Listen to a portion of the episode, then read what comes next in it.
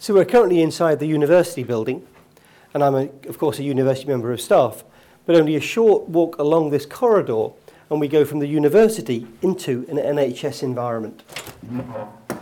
So this is the goods lift between our two buildings. Thank you. And now we're in an NHS hospital.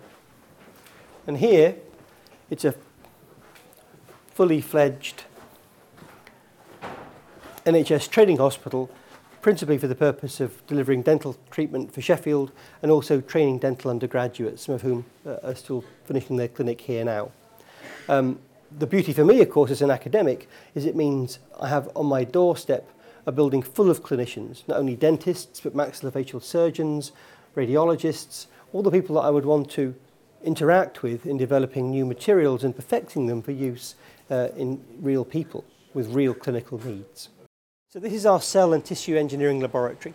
Essentially, it's for the culture of living cells. And while it perhaps looks a little bit impressive at first, the components are relatively simple.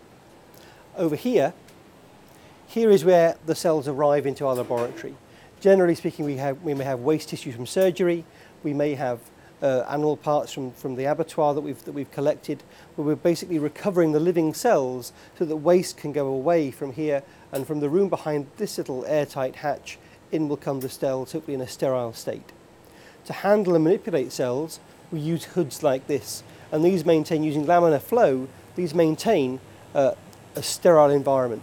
Because the one catch with using cultured cells is they're very sensitive to infection from bacteria. So we wish to keep them sterile all the time. Now beyond that though, looking after cells is a bit like looking after pets. They need feeding and they need their waste throwing away. And as long as you can do that without infection with bacteria, it's relatively straightforward. The other thing with cultured cells is over here, we need to keep them in an incubator. Cells are happiest at 37 degrees centigrade, uh, and we use a 5% CO2 atmosphere to provide a buffering for their environment. And that essentially is how we look after cultured living cells. And these are used in many applications, for example, the evaluation of biocompatibility, or in cell therapy itself, how we actually start to look at using cells as vehicles for repairing diseased or damaged human tissues. Our group in particular is very close to industry. We do a lot of our work really helping industry translate ideas and fresh science into products of human benefit and of course for human wealth creation.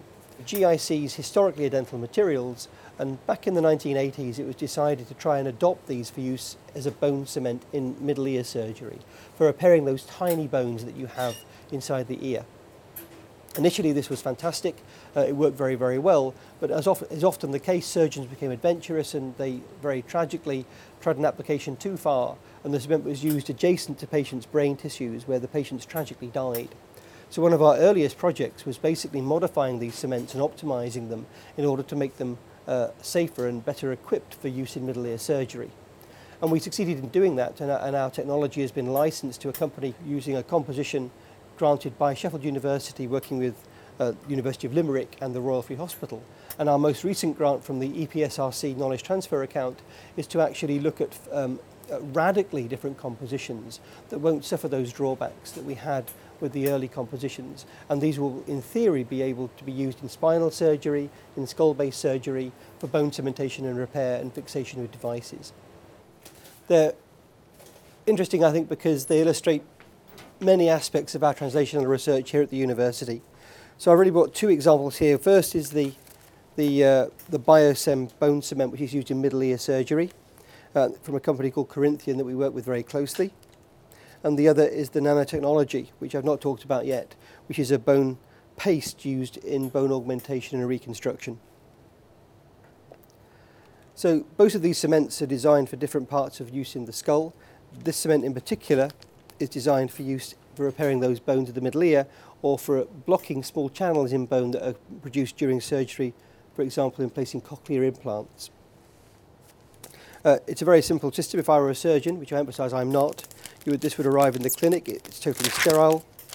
It's double bagged to protect it from moisture contamination. And then inside is a small capsule thus.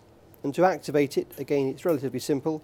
You pull off the security tab here, activate it by hitting a plunger at the bottom, then place it in a little cement mixer.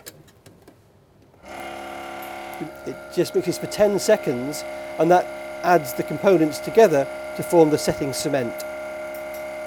Three, two, one.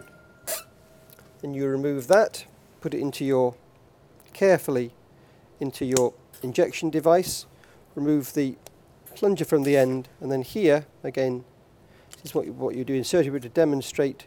You squeeze here, and then the cement comes out thus. And the surgeon can place this directly in the middle ear, or they can manipulate it with their tools and instruments in theatre. So it's a very elegant system.